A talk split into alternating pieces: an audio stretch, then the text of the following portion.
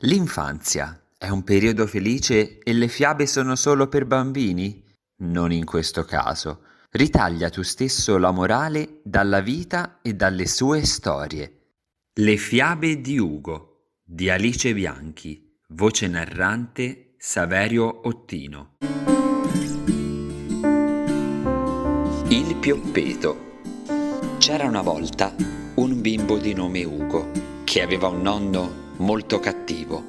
Ugo ogni mattina apriva la finestra della sua stanza e si poggiava al davanzale per ammirare il pioppeto e sentire gli uccellini cantare. C'era un piccolo nido nell'albero più vicino alla sua finestra. L'osservazione della natura era una delle cose più belle della vita in campagna.